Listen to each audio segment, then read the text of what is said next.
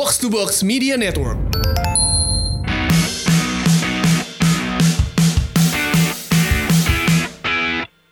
Hari ini di Box to Box Podcast kita akan membahas rating dari para pemain yang bermain di pertandingan antara Ajax melawan Juventus dan juga Barcelona yang bertandang ke Manchester United serta membahas singkat pertandingan perempat final Liga Champions lainnya dan juga ada satu segmen yang membahas ulasan taktik bersama Coach Justin.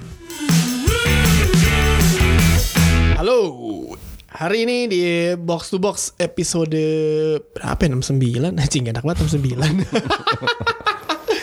episode 69 uh, Hanya ada gue Tio Prastio Tomo dan juga jagoan kita nih akan junjungan para domba-domba tersesat dari Pangeran Sian Coach Justin apa kabar Coach? Aman. Mau mengucapkan selamat kepada Coach Justin yang kembali Thank ke you. timnas futsal ya Coach ya Terima kasih. Itu eh, apa namanya prosesnya lumayan panjang Coach ya Mungkin bisa jelaskan Iya, iya, sedikit iya, ya iya. Ya, jadi intinya kan eh, selama gue tinggal ini timnas performanya menurun bukan meningkat. Hmm.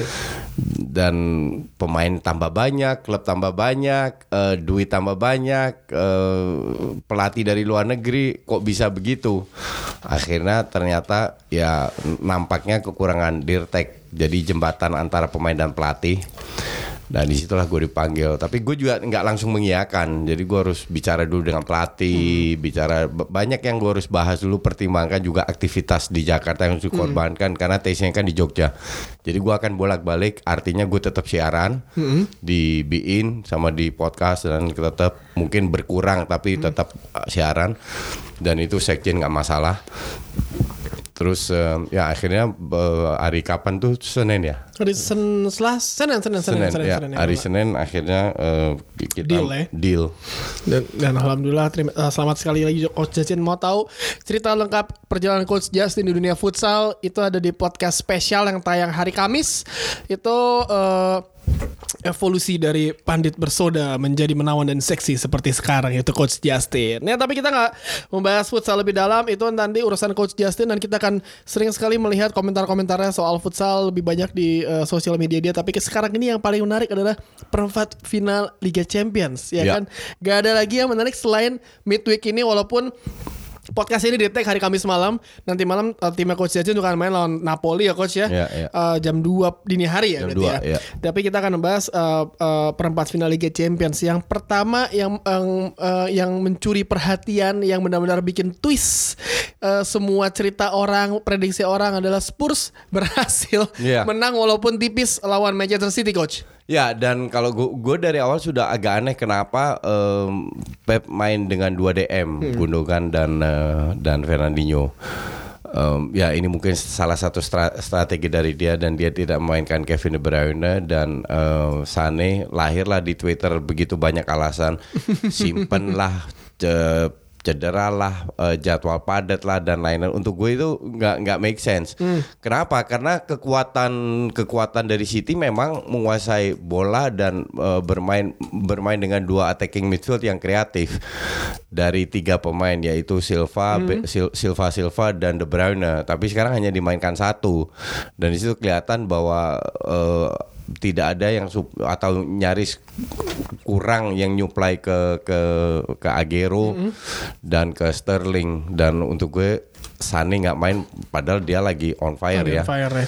Tapi gue nggak tahu juga apa yang ada di benak eh, eh, Guardiola. Cuman yang jelas dengan berdasarkan fighting spirit sih Spurs ya layak menang ya. Layak menang ya, dan- layak menang tipis tapi gue bilang City tetap lolos. akan Spurs harus berhati-hati di leg kedua di mana leg kedua main di Etihad juga kita Ya. tahu City kita main di Etihad walaupun pernah kalah dari Crystal Palace di Premier League tapi City tetap City dengan apalagi dengan margin 0-1 doang yang bisa banget diubah Ya, posisinya betul, dan betul. dan eh, Spurs punya satu gol di kandang Ya. tapi kalau Spurs bisa at least tidak menang 2-1 mereka tetap lolos karena agregat gol agregat gol tandang yang agak ngehe ya ini Tapi gue nggak ngelihat mereka bisa cetak satu gol karena Kane pun cedera ya. Nah ya. Nah, ja- ja- jadi untuk gue sih ini ini si, untuk gue sih City yang lolos.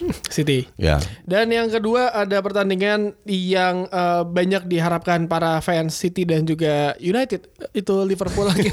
Walaupun Liverpool tetap menang, Liverpool menang eh, 2-0 lawan Porto. Sebelum pertandingan gue ingat PP bilang komentar, gue udah pernah memenangkan gelar Liga Champions dan musim ini gue juga mau eh, merasakan hal yang sama dan akhirnya eh, timnya diberondong dua gol sama sama Liverpool yang bermain menurut gue lawan, lawan Porto menarik untuk dilihat untuk pas lawan Porto coach. Sebenarnya dari awal kita sudah bilang ya semua, bukan gua aja, semua bilang ya Li- Liverpool ini auto lolos dan Auto lolos. somehow gue gue percaya karena eh, kekuatan dari Porto pun lu lihat aja kalau pemain kayak PP aja masih menjadi starting lineup ini something wrong with your Yep. team, ya kan? Dari sisi kualitas mereka kalah walaupun ntar masih manding main eh, Tandang. tandang di di, Di Porto ya? Porto. Kalau kalau- gue bilang nggak ngaruh. Bahkan Liverpool bisa menang karena Porto harus keluar, harus Iya. keluar nggak bisa bertahan lagi. dan mau dan mau nggak mau walaupun ini kan wal- kalaupun skornya 0-0 pun Porto ini kan ya kan sering banget kan di leg pertama marginnya besar, leg kedua mainnya ya udah lu tetap satu sama atau 0-0 aja. Karena kan ya seperti itu dan Liverpool memegang ya setidaknya sudah satu setengah kaki dia udah di semifinal ya. Menunggu pertandingan antara United sama Barcelona. Nanti kita bahas lebih detail lagi. Tapi eh, Liverpool lawan Porto di leg kedua berarti Liverpool auto lolos nih kok sampai semifinal berarti. Gue bilang iya. bilang Iya. oke. Dari pertandingan itu yang pemain yang menurut lo eh, paling eh, bikin lo waduh orgasme ngeliatnya saat Liverpool lawan Porto siapa? Satu main aja dari Liverpool. Mane kali ya. Sadio Mane ya? Iya. Sadio Mane. Tapi mungkin ada satu pertandingan yang bikin coach Justin orgasme juga semalam. Gue juga orgasme ngeliatnya. Ajax lawan Juventus. Iya. itu gila sih menurut gue Eh Juve lewat gol. Ronaldo emang gak ada yang jaga coach ya? Iya, itu gak iya. ada yang jaga. Eh, terus akhirnya Ajax juga nyata gol. Golnya wah itu dahsyat banget sih coach golnya Dan bu- bukan golnya kalau kita melihat peluang Ajax melakukan kalau nggak salah sekitar 18 shots 18 ya. shot. Cuman babak pertama inilah ya. Ajax, lu jangan mereka sudah mereka hanya kalah sekali di kandang itu lawan Real Madrid dan dalam match itu pun harusnya Ajax menang. Hmm. Seperti kemarin dari sisi permainan dari sisi peluang Ajax unggul, harusnya Ajax bisa menang. Hmm. Tapi karena kualitas pemain Ajax tidak sehebat atau tidak sebagus Juve, lu bayangin pemain kayak kayak Costa di bala aja ca- cadangan. Itu ca- cadangan ngerti nggak lo? Dan eh, sementara eh, Ajax yang bag- sa- sangat bagus berani berani ngepres berani menciptakan banyak peluang. Cuman ya mereka selalu butuh banyak peluang Yap.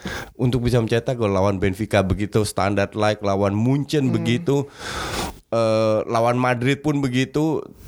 Cuman ya ini Ajax yang yang sudah membuktikan bahwa away pun mereka bisa cet selalu cetak gol. Jadi walaupun di kandang kemarin satu-satu ini menarik nih hanya mereka harus harus sadar bahwa lawannya ini Juve.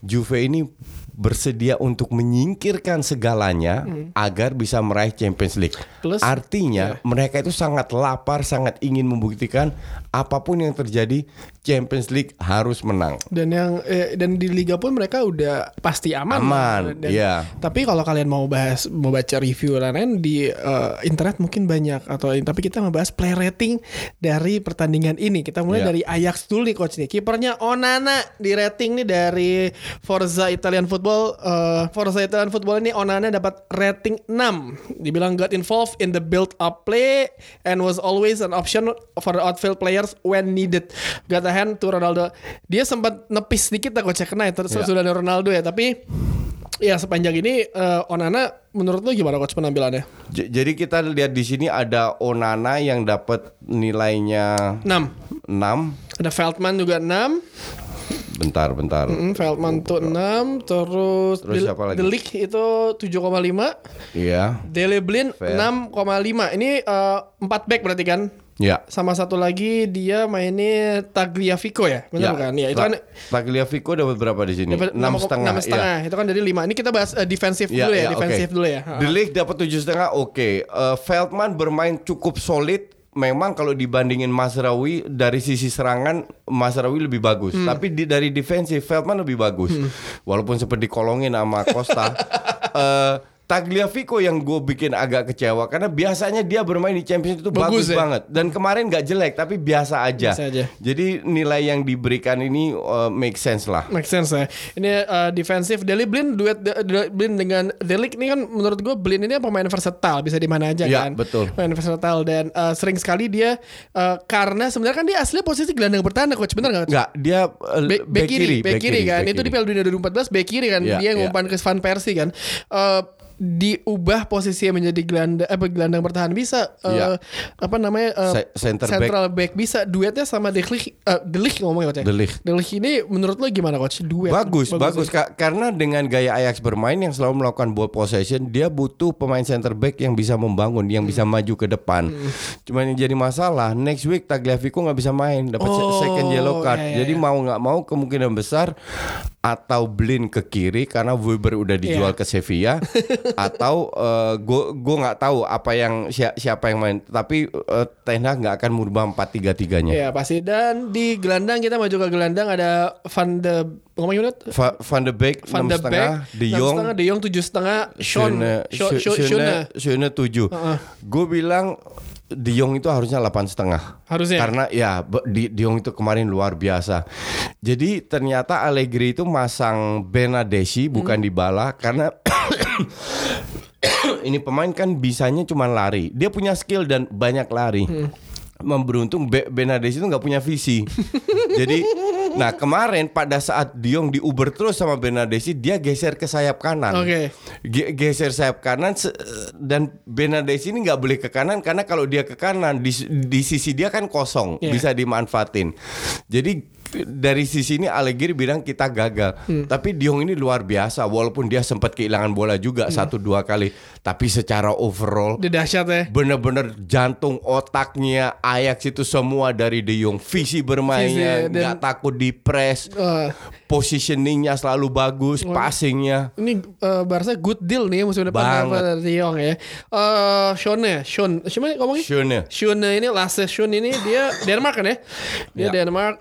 gue pas lihat di Piala Dunia dia energetik banget sih di lini lini gelandang. Iya banyak otot tapi Banyak otaknya otot. dikit Nah, mungkin mungkin untuk menyeimbangkan otak yang ada di di De Jong. Iya. dibutuhkan eh, Shone yang otot ototnya berlebihan ya kan. kalau kita lihat pada saat Ajax main cepet sirkulasi bola cepet dia sering kali ketinggalan Ka- karena ini pemain agak lelet dan berkali-kali lawan tim yang kayak Munchen, Madrid, sekarang Juve ber- berkali-kali dia arong bola karena dia butuh waktu lagi untuk mikir. Jadi untuk Ajax dia masih oke lah, tapi level lebih tinggi itu nggak bisa Hmm. mentok dia. ya. Men- udah mentoknya di, di, mentok di Ajax kalau, ya. kalaupun pindah ke, ke Bundesliga, Premier League pun tim Papan papan tengah, tengah. ya, papan Iya, tengah betul. ya. Selanjutnya kita wah ini ja, la- jagoan gue nih Hakim Ziyech. Ngomong gitu Ziyech. Ziyech kan ini akademi Ajax bukan? Enggak. Bukan deh. Bukan dia dari Twente. Dari Twente Eh, ada Ziyech dapat 6, Dusan Tadic 6,5, ada Neres juga 7,5, ada pemain mengganti Ekel Ekel Cam. Ek Eklenkamp dapat 6 Ta- Dapat enam. ta- tapi Ziyech tuh harusnya dapat 7 gue bilang. tujuh ya. Tadic pun nggak banyak pegang bola tapi dia pada saat dia pegang bola itu selalu bahaya. Bikin bikin bikin peluang terbuka. Iya, iya dan dan dia selalu narik banyak pemain. Neres memang lagi on fire dari empat match terakhir di di Ajax di Liga Belanda dia selalu ce- cetak gol. Jadi memang lagi on fire. Lagi on fire. Dan ya pemain ka- ka- kalau kita lihat ini kan masih masih dua level di bawahnya Ronaldo, Dybala dan Mandzukic kan. Tapi mereka kemarin tampil lebih bahaya daripada ya Daripada Juventus. daripada Juventus. Iya, iya, iya. T- Cuman Ronaldo is Ronaldo butuh se- secuil peluang agar Gol. bisa cetak gol. Lengah dikit masuk. Iya. ya kan. Juve tidak mendapatkan banyak counter, tapi counter yang mereka miliki 4-5 itu bahaya, Iya. bahaya banget. Dan benar sekali Ronaldo banget sangat berbahaya dan seberbahaya kita juga akan membahas rating dari uh, uh, Juventus ketika melawan Ajax. Ini ada gambar dari uh, express.co.uk yang kita dapatkan.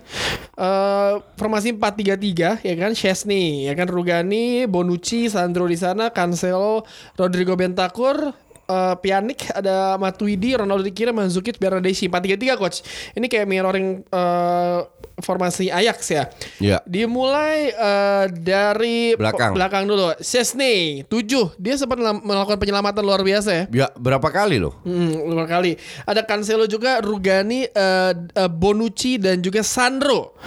Menurut lo eh, eh, ini Cancelo dapat 5, Rugani itu 6, Bonucci itu 5, Sandro tuh 5 coach. Ini emang emang backnya si si maksud gue backnya si Juventus se, se sekucrut itu apa gimana? Hmm. Enggak, enggak. Gue gue nggak setuju ini terlalu rendah untuk eh, semua pemain harus dini- di, dinaikin minimal satu, Satu. poin. Karena kemarin sudah terbukti bahwa mereka punya defense yang cukup Hmm. solid gitu loh. Di- be- dari begitu 18 shots loh yang Ajax dapatkan. Hmm. Tapi eh, da- kalau nggak salah ada 6 atau 7 on target.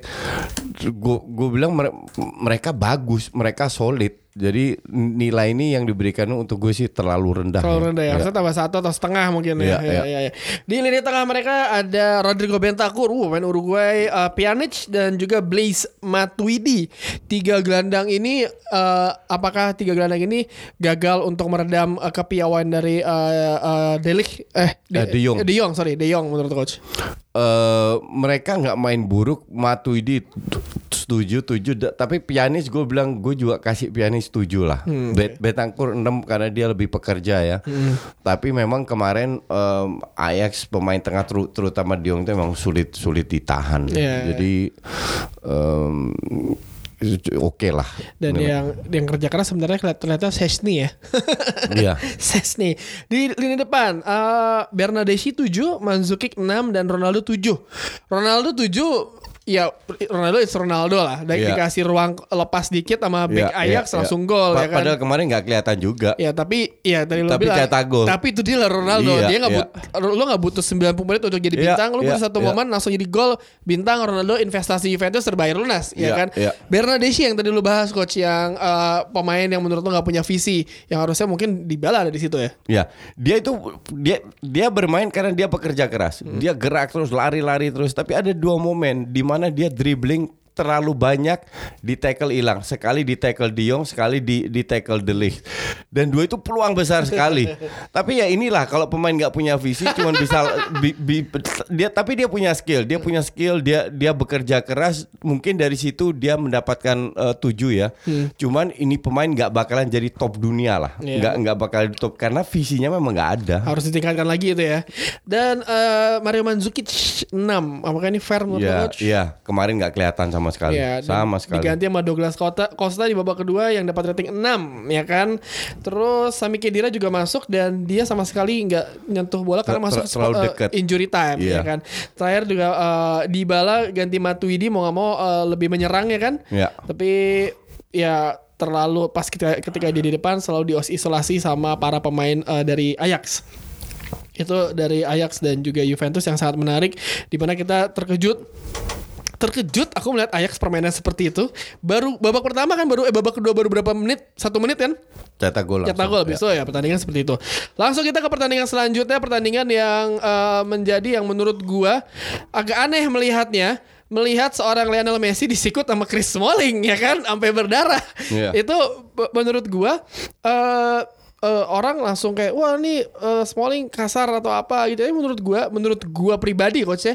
eh cuma gua sempat lihat eh, tweet lu itu yang eh, si Smalling nggak bisa jaga Messi masih kasarin. Karena menurut gua kalau lu main halus sama Messi, ya jadi jadi bulan-bulan Messi lo. Tapi secara kalau kalau Smalling iya jadi bulan-bulan Bulan sama Messi, Messi. dan gak apa dan kemarin ini kita bahas overall pertandingan dulu habis itu kita bahas play rating sama seperti tadi Ya. coach ya.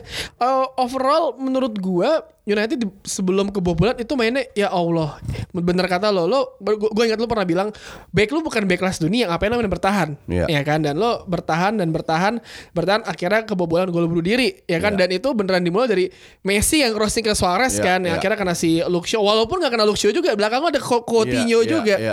jadi ya emang ya itu emang proses yang udah dilihat dan lu lihat bagaimana ketika Messi nggak nggak ada yang jaga itu langsung umpannya bisa begitu Iya. cuy umpannya bisa begitu dan sepanjang pertandingan kalau lihat Messi di depan kotak penalti megang bola itu dua tiga empat pemain sampai Pogba pun jagain Messi Iya. lo terlihat bagaimana ketakutannya para pemain United saat Messi memegang bola dan uh, yang menurut gua menarik adalah ada Ivan Rakitic malam yang di lapangan ya. Ra- iya. Atau menurut lu dia eh, sebagai invisible hand aja nggak nggak terlihat Ra- perannya? Ra- Rakitic punya kontribusi cukup besar kalau Hmm. gue bilang walaupun dia bukan pemain yang skillful tapi dia bekerja keras dan dia selalu pada posisi yang tepat. Yes. Dia itu selalu ngebantu Busquets. Yang paling bapuk gue bilang Busquets. Nah, Busquets itu kemarin banyak komentar di eh, lini masa yang bilang harusnya Busquets udah kartu merah gitu. Iya. Udah yang pertama yang tackle si eh, Scott eh, McTominay, habis itu Da- tackle dapat- ya iya, dapat lagi betul, dan setuju gue. dan dan dan emang gue melihat kemarin pertandingan kemarin tuh menarik dari dua tim, ada yang off form, ada yang on form juga. Eh, dari eh, nanti sebelum kita bahas player rating ini kita bahas sedikit dari Barcelona menurut gue itu eh, eh, pas ketika eh, Barcelona mencoba untuk build up serangan dari belakang tiga pemain itu langsung pressing ya coach Iya. langsung pressing dan itu ngebuat si Ter Stegen langsung bingung langsung ke depan dan itu menurut gue form- eh, strateginya oleh setelah kebobolan itu berhasil untuk pressing seperti Setuju. itu tapi perlu digarisbawahi juga MU juga bapuk di back back sayap ya show dibilang bagus banget juga enggak yang paling parah itu Look show menurut gue pergantian pemain eh, yang dilakukan sama Ole agak salah. Lu menarik keluar Diego Dalo yang bermain impresif se- eh, sejak menit pertama eh, dan mempertahankan eh, Ashley yang beberapa kali melakukan kesalahan dapat dapat peluang untuk crossing crossingnya Astagfirullahaladzim ya Allah. Yang yang kemarin sangat kelihatan dari sisi MU itu adalah eh, crossing dan end passingnya itu buruk banget. Iya iya terlihat banget. Dan di dan mereka zero shot on goal loh. Iya, walaupun- Padahal dapat berapa peluang. Walaupun XG-nya banyak banget ya Iya, kan. iya. XG-nya banyak banget. Gue juga bilang MU nggak main buruk kemarin. Sa- salah satu hal yang gue bilang oleh berhasil adalah kalau lu main positioning lawan Barca, lu selesai. Selesai lu mirroring formasi Barca lu Dia- selesai sel- nggak bisa nggak bisa. Dan kemarin yang dilakukan oleh Oli, mereka itu main melebar semua. 3-5-2 Antar- kan? Iya, Hmm. enggak di di luar kok di luar eh, apa Formasi. namanya, fo- formasi mereka main melebar. Jadi mau nggak mau pemain Barca pun yang jaga pemain ditarik melebar juga. Iya, dipancing Di- ya? Iya, di situlah MU bisa membangun serangan. Karena kalau mereka lebih rapat, Barca tinggal ngepres dua Udah, tiga selesai. orang, udah lu lu akan hilang bola. pemain Barca bisa pegang bola Iya. semua bahkan ya Busquets aja bisa pegang bola Betul. ya kan bahkan Pique aja tapi yang kemarin gua melihat yang luar biasa adalah uh, world class defending Pique ketika jaga Rashford sama Lukaku Iya. menurut gua berapa kali intercept dia kayak anjing ini dia nih emang udah nggak bisa ngapa-ngapain loh di situlah mak- maka dari itu gue bilang MU nggak main buruk di situ berhasil hanya kalau lu strategi lu bagus berhasil tapi kualitas kualitas passing dan finishing buruk selesai Gue kemarin ngelihat si uh, uh, Ole beneran memaksimalkan Pogba. Ada beberapa kali Pogba umpan-umpan ke si kiri dan kanan karena ketika Pogba main bola ya pasti udah ada yang jaga either Rakitic atau nggak Iya, Busquets ya kan. pasti. dan Busquets berapa kali juga beneran uh, matahin bola alur dari belakang United Iya. ke Busquets dan uh, Pogba tapi beneran selalu mentok di sisi sayap mereka. Entah kenapa nih gue beneran beneran semalam tuh melihat semua orang di lini masa lu pasti juga ada teman-teman lu yang MU pasti kayak kecewa sama ini kenapa Ashley Nggak- nggak- yang dan dan nggak ada kreativitas ya? Betul dan beneran kayak hanya crossing crossing doang? Dan gue melihatnya kayak oh apa emang sengaja gini? Karena kalau lu main eh, adu kreativitas sama Barcelona pemain lu tuh nggak pemain lu otaknya nggak se, se- Nggak senyampe sampai, itu. Iya. dan Pogba pun kemarin seperti bekerja sendiri untuk mengatur serangan dan lain-lain. Dan untung ya kemarin Fred sama McTominay menurut gue kayak wih ini kerasukan Agak mendingan. kerasukan Iya, nih. Iya, dan iya. eh, eh, MU sendiri menobatkan McTominay man of the match klubnya dari Iya. dari pemain itu man of the match karena lu lihat yang dia gocek yang yang ada sliding sat Iya. wih. tapi ya maksud gua itulah serunya pertandingan semalam eh, Messi di babak kedua ini gue ingat waktu kayak waktu MU lawan Inter Milan 9 98 99 deh kalau nggak salah Eh, atau setahun setelahnya yang Ronaldo megang bola langsung kerubutin banyak orang karena tahu ini pemain dibiarin sendiri selesai hidup lo yang dapat free kick itu juga Messi gitu gue kayak aduh Messi posisinya kayak gini ya kan tapi di leg kedua menurut gue United harus hati-hati sih Camp Nou Camp Nou lu lu kalau lihat eh, Barca away kalah sering sering Oke, lawan Roma aja kalah. Kalah, imbang. Lawan PSG kalah. Camp Nou sih Tapi di rumah diha- semua dihajar kiri Iya, kanan. itu dia. Dan gue yakin Barca tidak akan membuat kesalahan seperti yang dilakukan PSG. Unless unless pelatih kesayangan lo formasinya ajaib nih Dan dan itu dia tidak pernah lakukan. Ya, ya, ya. Ja- ja- jadi dia tetap bermain 4-3-3 tetap dengan formasi yang sama dan gue gue kasih MU li- 5% untuk lolos. Tapi ngomongin MU 5% loss kita bahas rating dari United dulu. Ini kita mulai dari uh, lini belakang dulu. MU memakai tiga uh, empat back nih. So, kalau di formasi empat back di di di di sheet yang diterima.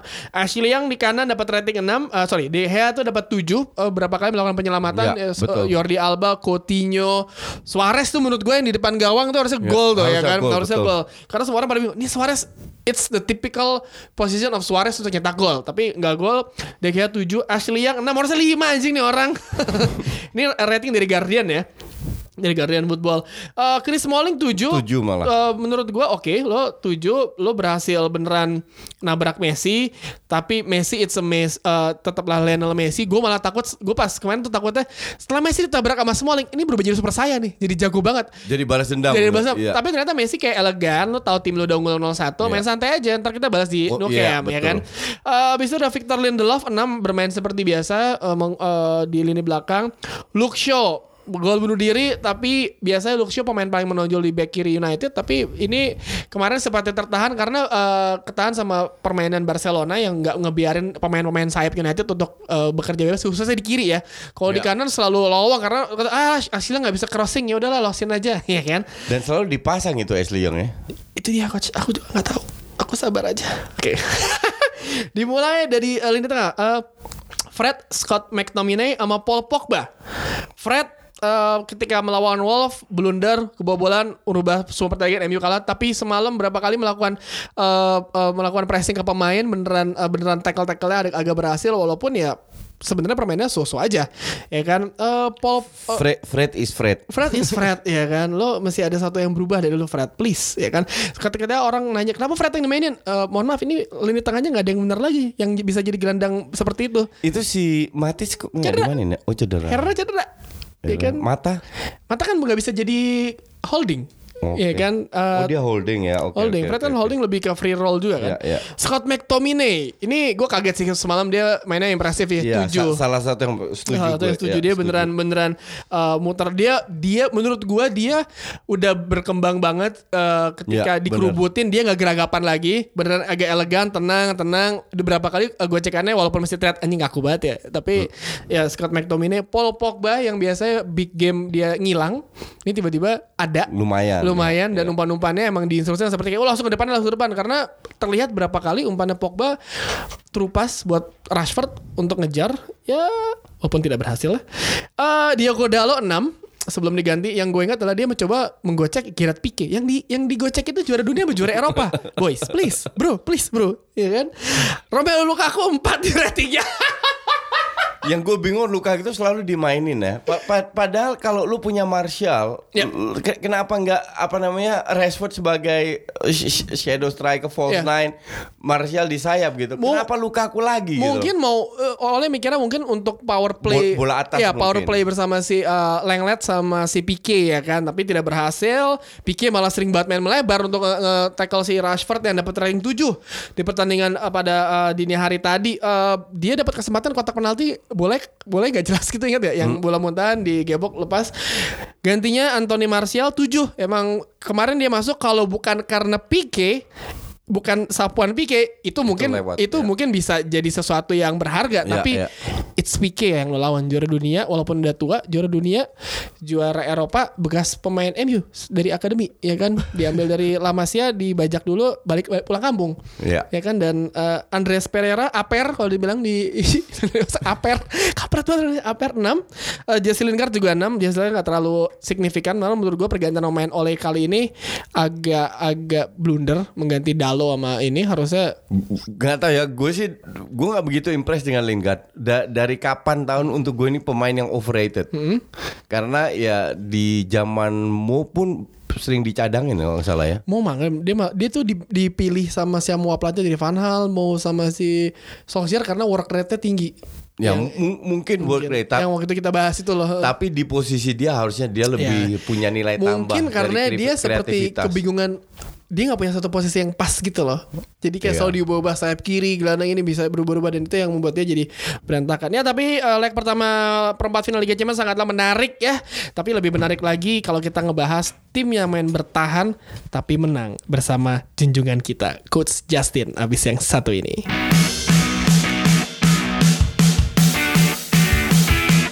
Ya di segmen kedua eh, kita nanti akan membahas preview weekend nanti aja. Ada segmen tersendiri lah di di special box to box special preview. Siapa pun itu orangnya nanti. Eh, tapi kali ini kita mau bahas sebuah formasi yang sering banget gue melihat orang itu anjing lo main bertahan tapi menang tuh kayak apaan sih ini mengingatkan kita pada rezimnya Jose Mourinho. Eh, mungkin coach ada beberapa pelatih yang main bertahan tapi menang. Ketik oh ini Roberto Di Matteo. Se- se- sebenarnya banyak pelatih Itali yang di ber- bermain di Inggris lah. Itu sering sering kali bermain bertahan dan menang. Ranieri ya you name it lah. Cuman em, kalau gue bilang bukan masalah bertahan ya tapi masalah reputasi klubnya ya. kalau lu main kalau lu ibarat Fulham atau Stoke City eh, Sunderland. Ber- Sunderland lu main bertahan nggak ada masalah karena kualitas semua mereka kan tidak mendukung. Tapi yang gue kritik ini kan selalu lu sebagai tim besar, tim besar nggak cukup bermain hanya untuk ti- tiga poin. Tim besar itu harus menunjukkan bahwa mereka layak berada di papan atas. Mereka memiliki reputasi, mereka memiliki image, mereka memiliki tanggung jawab terhadap fansnya untuk menghibur. Di situlah gue kritik. Dan kalau kita lihat track record, nggak banyak tim juga dengan bertahan menjadi juara gitu loh. Jadi ra- rata-rata yang juara itu kan bermain menyerang, oh, you name it lah. Juve, Bayern Munchen di liganya sendiri, PSG, Real Madrid, Barcelona, MCT, Liverpool, kan semua bermain menyerang. Nyaris nggak ada yang bertahan. Ngerti nggak? Hmm. Tapi kalau misalnya kita lihat yang bertahan, yang gue inget yang bertahan banget itu semifinal Liga Champions Chelsea Barcelona inget gak? Ya, Itu kan emang itu emang itu karena pelatihnya aja. itu emang semua orang saat itu takut banget sama Barcelona setiap tim-tim yang ketemu Barcelona lu mau ngomong main bertahan Iya, iya. mau ngomong main bertahan karena Iya. daripada lo ini eh, tapi eh, terus di selanjutnya ada Inter Jose Mourinho Ya. itu juara treble eh, eh, di di eh, bersama Inter Milan karena bertahan. Yang dia lari di Camp tuh menurut gua kampret sih. Lo main bertahan tuh lari kan. Terus eh sebenarnya banyak tim-tim yang menurut gua coach ya eh, correct me if I'm wrong ya yang aslinya di mereka main bermain menyerang attacking football tapi ketika melawan tim-tim tertentu mereka mau ngomong langsung main bertahan, Bertahan, ya. dan malah bukan makin bagus malah berantakan Iya, mainnya betul. Bener nggak coach? Jadi apakah ini eh, formasi bertahan ini sangat ideal untuk melawan tim-tim yang seperti katakanlah Pepnya Barcelona-nya Pep atau Man City-nya Pep? Nggak nggak gini gini gini. Eh, lu main bertahan menyerang itu kan sebuah pilihan dari pelatih. Tapi pelatih juga harus melihat kapasitas pemainnya. Mourinho di Real Madrid nyaris nggak meraih eh, trofi, cuman 4 dibanding 14 eh, Pep. Karena dia lebih fokus ke bertahan dengan pemain yang maunya menyerang. Satu. Contoh kedua yang baru baru kemarin lah. City yang nggak pernah main dengan 2 DM tiba-tiba main main dengan 2 DM. Karena khawatir sama Ka- kalah juga karena kualitasnya bukan di situ. MU di bawah Mo sama di bawah Ole bedanya bumi dan langit. Di awal-awal match kan Ole menyerang terus bahwa bahwa akhir-akhir ini Ole lebih sedikit bertahan. Untuk gua nggak ada masalah. Tapi at least lu harus bermain dengan kapasitas yang lu miliki dan rata-rata tim besar itu banyak penyerangnya atau pemain yang memiliki karakter untuk offense bermain ofensif. Nah, kalau lu tiba-tiba ada pelatih yang pengen nyulap semua be- bertahan ya repot juga.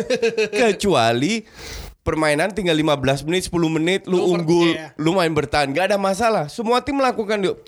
Barcelona pun juga pernah begitu di di bawah Valverde la- lagi unggul diserang mereka bertahan. Semalam pun lawan MU pun di menit akhir juga gitu kan, Iya. langsung numpuk semua kan, Iya, dan- Messi sama Suarez. dan mereka mengincar counter attack di babak kedua terutama Bar- Barcelona kan mengontrol pertandingan. Kontrol di, Dan- di, di statistik Iya. jauh. Dan dan mereka tahu bahwa mereka harus bermain home lagi. Iya. Jadi santai aja. Kalaupun seri untuk mereka nggak ada masalah. Dan menurut gitu loh. gua semalam tuh yang bikin deg-degan Sergio Roberto.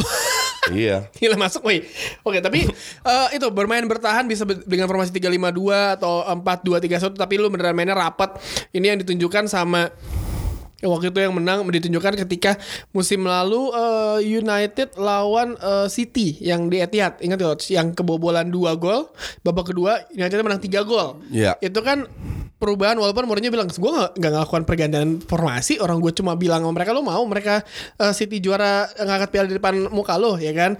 Tapi ya itu maksudnya jadi lebih impresif bermain menyerang dan pelatih juga tahu apa yang yang dia mau dengan pemainnya dan kualitas pemainnya kan emang harus disesuaikan. Coach dan setiap setiap pelatih kan kayak misalkan lu nih misalkan lu uh, futsal lu pasti tahu kan oh gue mau tim gue main menyerang tapi berarti lu milih pemainnya kan seleksi pemain-pemain yang suka menyerang kan coach? Iya betul. Dan dan kalau lu lihat apa namanya eh, em, pelatih kayak Mo- Mourinho itu kan i- i- ibarat udah selesai lah. Tim tim besar mana sih yang mau ambil dia? Dan kalau lihat ber- bertahan bertahan sekarang sekarang ini bukan eranya bertahan lagi, eranya menyerang. Nah sekarang tim-tim Italia itu juga ke mana sel- selain Juve? Yang survive yang benar-benar bisa bisa termasuk tim dunia itu kan cuma Juve sekarang. kalau di Liga Italia yang yang sering kita tahu Atalanta kan Iya. nyerang aja terus Iya, iya. golnya paling banyak di Serie A kan Iya. walaupun gol bolan juga Gol banyak juga banyak, Heeh. betul. tapi at least dia nyerang Ya dan dan mereka semua semua tim besar itu harus berubah. Intinya ka- kalau kalau lu ingin memenangkan pertandingan kan harus cetak gol banyak. Lu bisa cetak gol banyak kalau lu mengcreate banyak peluang. Lebih banyak peluang kemungkinan untuk cetak gol akan lebih banyak lagi. Kalau lu punya prinsip ya eh, kita ngincer counter attack aja iya, tapi apakah selalu menghasilkan gol? Kan enggak. Jadi lu kalau lu main bertahan mengcounter attack kan lu lebih berharap bahwa lawan lu berbuat kesalahan, lu manfaatkan. Ibarat nasib lu tergantung lawan. Kalau lawan nggak berbuat kesalahan, selesai lu.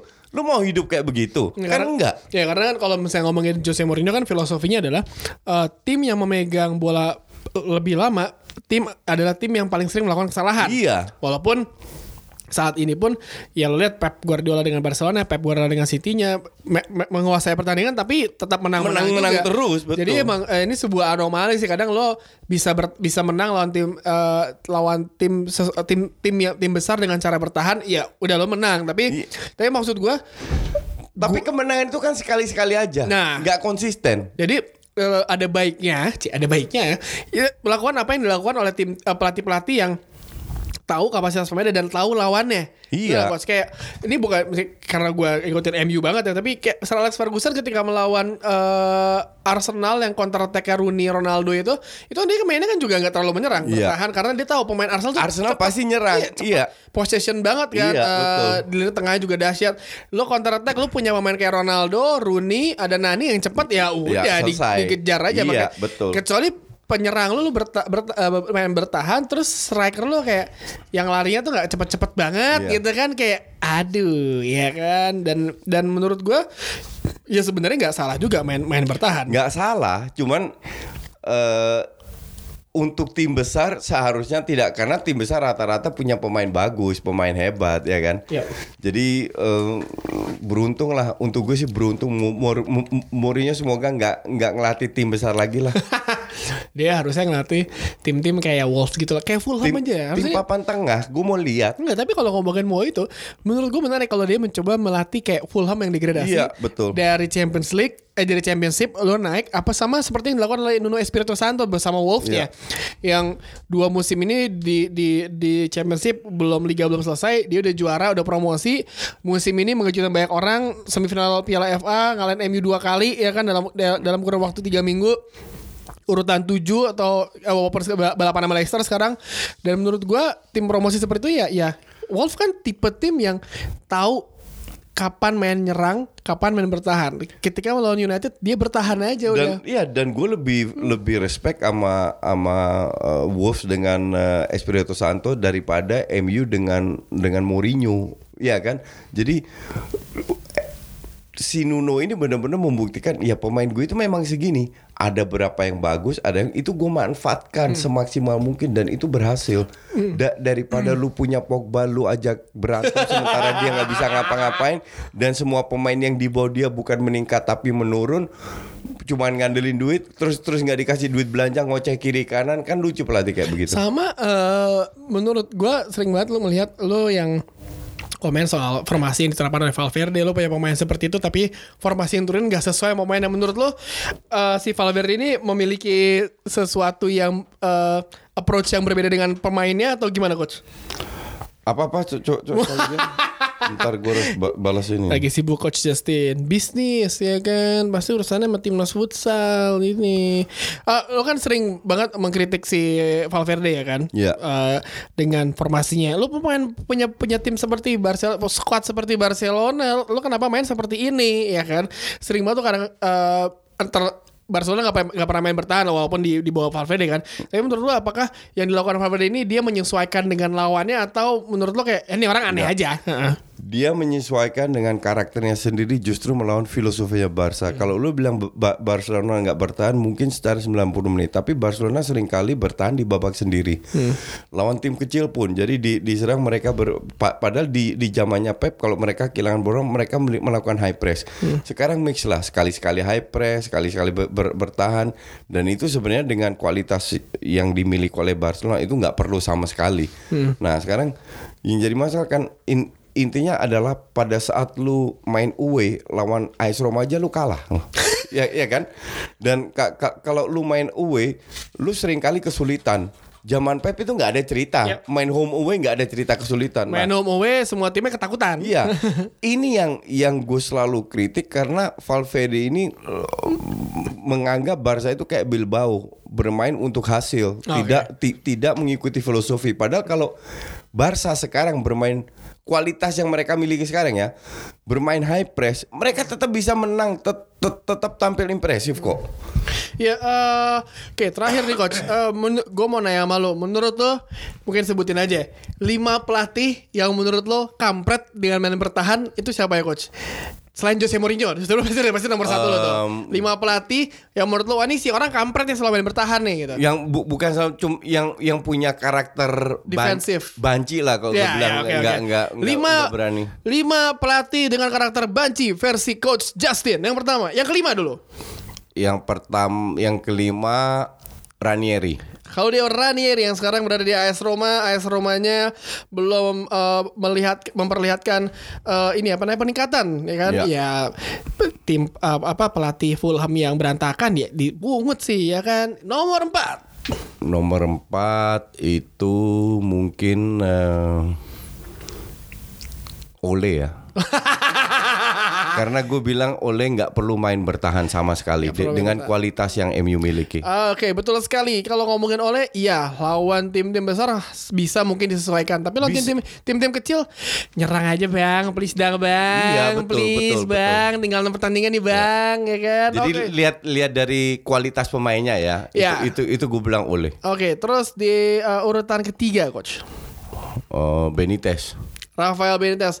Ya, di sekarang kalau di di, di Newcastle emang suka Katro. Suka itu sih, Nggak suka. jelas sebenarnya. suka suka bertahan nggak jelas juga.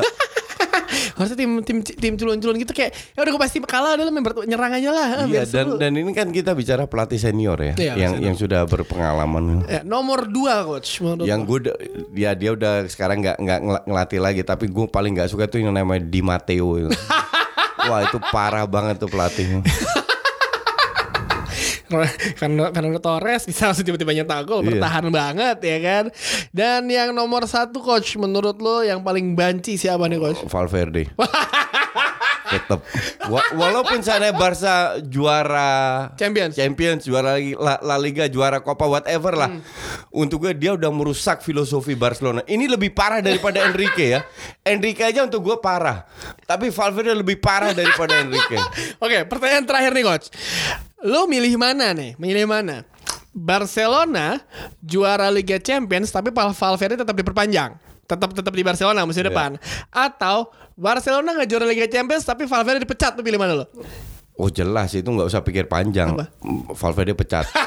Nggak perlu gue juara Ka- ka- karena kalau Valverde dipecat mendatangkan Setian contoh Eh. Betis juara itu akan datang sendiri. De- dengan dengan kualitas dengan filosofinya Barca itu itu trofi itu akan akan kebanjiran trofi. Daripada sekarang juara main kayak begitu sering bete kan gue. Untuk gue sih yang penting gue tiap minggu gue luangkan waktu 90 menit untuk menonton match. Gue pengen dihibur. Mau apa pun matchnya menang kalah itu bonus untuk gue. Yang penting main bagus ter- terhibur. Daripada lu nggak terhibur tapi menang-menang terus mending gue nggak usah. Camkan itu.